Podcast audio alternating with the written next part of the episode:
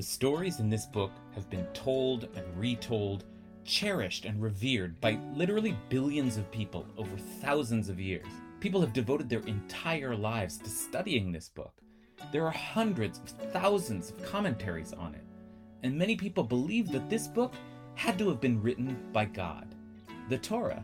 What's so special about it? Why is it so mesmerizing, and how has it managed to capture the human imagination for millennia? I'm David Kasher, a rabbi at Ikar in Los Angeles, and together we're going to study the weekly Torah portion of the Parsha and figure out why the Torah really is the best book ever.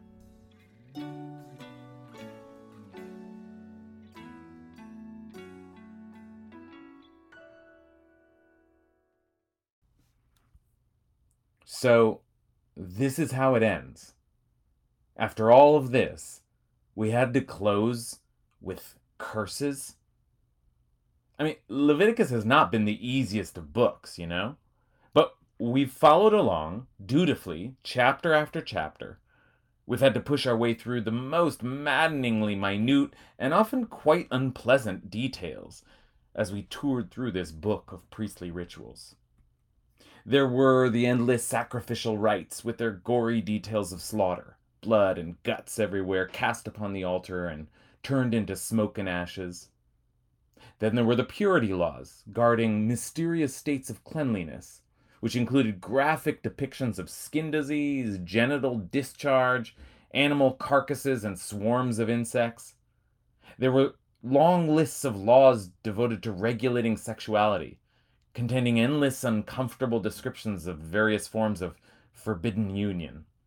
And just a couple of weeks ago, we cataloged all the physical deformities that prevent a person from serving as a priest broken bones, crossed eyes, crushed testicles.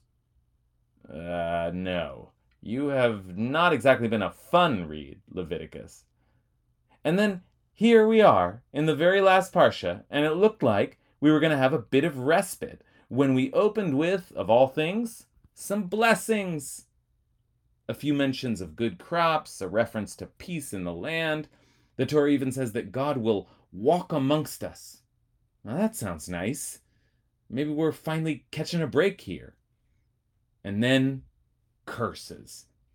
And not just a few curses either. Curses upon curses curses of the very worst kind, all of our worst nightmares death, destruction, disease, and all of them delivered by an angry God who seems wholly without compassion, especially in lines like this. Va'achaltem basar b'neichem uvasar b'notechem tochelu. You shall eat the flesh of your sons and the flesh of your daughters. Uh, this uh, it's it's too much. Uh, it's just too much. I can't take it anymore. Maybe, uh, I think this every year, maybe we should just stop reading Leviticus. But suddenly, toward the very end, there's a kind of reversal.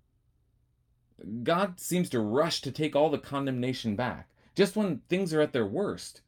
The land is forsaken, the people are in exile, and yet, va'af gamzot, yet even then, biotem be'eretz vehem, when they are in the land of their enemies, I will not reject them or spurn them so as to destroy them or annul my covenant with them. For I, the Eternal, am their God. I will remember them the covenant with the ancients, Brit Rishonim, whom I freed from the land of Egypt in the sight of the nations to be their God. This oh so brief expression of care is desperately seized on by the commentators as evidence that God never fully abandons us and will always come back to redeem us in the end. So, the Or Chaim, Rabbi Chaim ibn Attar, an 18th century Moroccan commentator, writes God will bring around God's mercy, Yisovev Rachamav, and suppress the harsh judgments when God sees this noble nation, the children of royalty, so humiliated in the land of their enemies.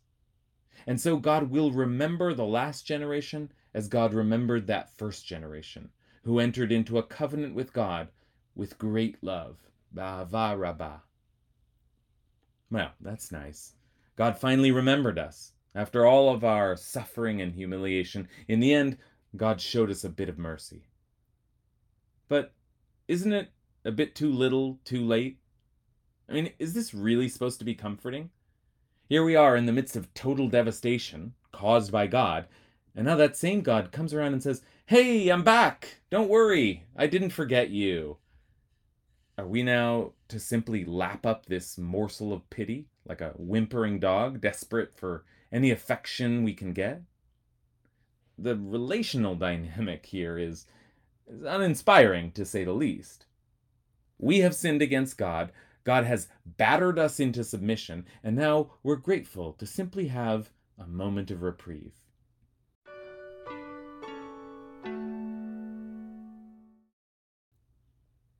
The Zohar, however, the great mystical text of Judaism, offers a very different description of God's motivations.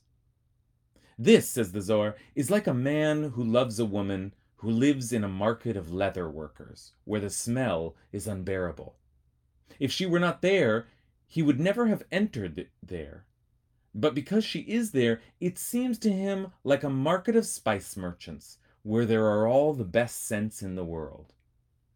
Here too, yet even then, when they are in the land of their enemies, which is like the leather factory, I will not reject or spurn them. Why?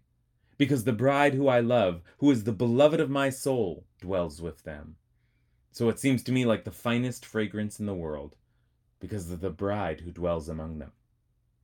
And Rabbi Yossi said, Had I only come to hear this, it would have been enough. In this provocative imagery, the Zohar simply ignores the fact that God is the one who has delivered all of the curses, and instead recasts all the horrors of exile as the obstacles that stand between God and God's beloved bride. And God is willing to withstand anything to get back to us. In fact, it's not even a challenge for God because the foulest odors in the world are, in the intoxication of God's passion, transformed into the sweetest perfume. Well, this is all very romantic, but isn't it just a willful misread of the whole narrative? I mean, doesn't it fail to account for all the trauma of the curses and the sins that provoked them? Instead of the savage drama between a ferocious master and his careless servant, this whole section of Leviticus has just been breezily turned into a love story. Now, make no mistake, this does plainly fail to address the moral and theological dilemmas presented by the harrowing curses of our Parsha, but it does pick up on another theme that has been running throughout the book of Leviticus, and that is love. Threaded through this corpus of archaic priestly protocols is a chronicle of tender intimacy between God and the people of Israel. And it's been there from the very start. When God summons Moses with the opening words of Leviticus, Vayikra, and God called, Rashi says there that this is the language of love, Lashon Chiba, the language that the angels use when they call to one another. And this call to love can be traced throughout Leviticus. The sacrifices, which seem at once so ritualized and so savage, are referred to in the Hebrew as korbanot, the root of which is karev, to come close. And so it's often been suggested that these offerings are meant above all to bring people close to God. And the purity laws, similarly, are carefully attended to as a way of maintaining access to holy places like the temple, places where one can enter into relationship with the divine. Even the legal codes of Leviticus are framed with the language of holiness, Kedusha. Be holy, for I, the eternal your God, am holy. And this is the same language that we use in a Jewish wedding context, where we might well translate it into, Be mine, for I am yours. And so, yes, in that sense, it's no surprise that these laws move quickly into the realm of sex.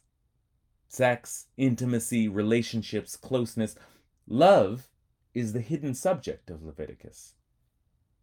So it is that in the reading of the Zohar, love is the thing that explains God's return to us and somehow manages to negate both our sins and God's vicious retribution. It, it doesn't really make sense, But then love makes no sense. Passion is a kind of insanity, and in its grip we sacrifice everything. We risk being consumed by fire.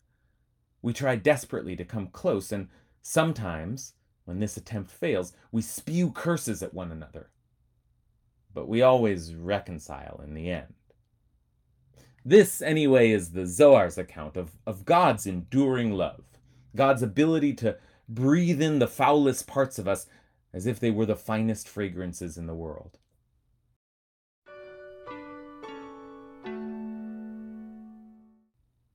But what, then, is the testament of our love for God? Well, I want to suggest that perhaps it is our continued reading of Leviticus. This difficult book, with its tedious instructions, this collection of laws that sometimes shock and offend us, and curses that terrify us, this is the most challenging book of the Torah, the one that it would be so easy for us to just leave out.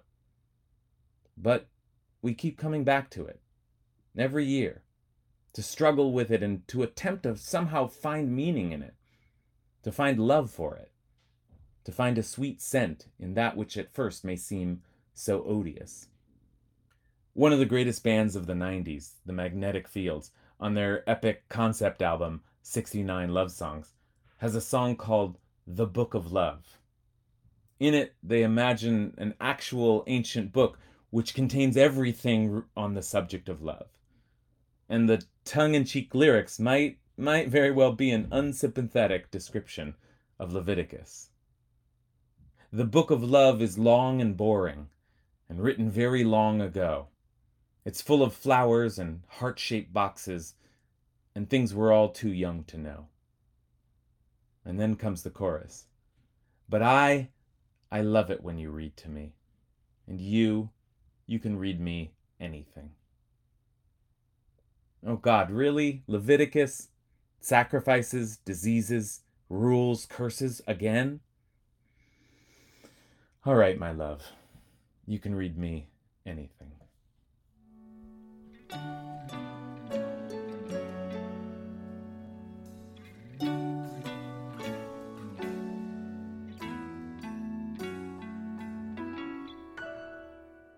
Best Book Ever was produced by Ben Cooley and edited by Vera Blossom, and our theme song is Pitchouli by Hillel Tigay. You can listen to more of his beautiful music on iTunes and Spotify, and while you're there, why not subscribe to Best Book Ever if you haven't already? If you're interested in supporting this podcast and our work, you can visit us at ikar.org and donate or Venmo us at ikarla. That's I K A R L A. Thanks a lot and see you next week.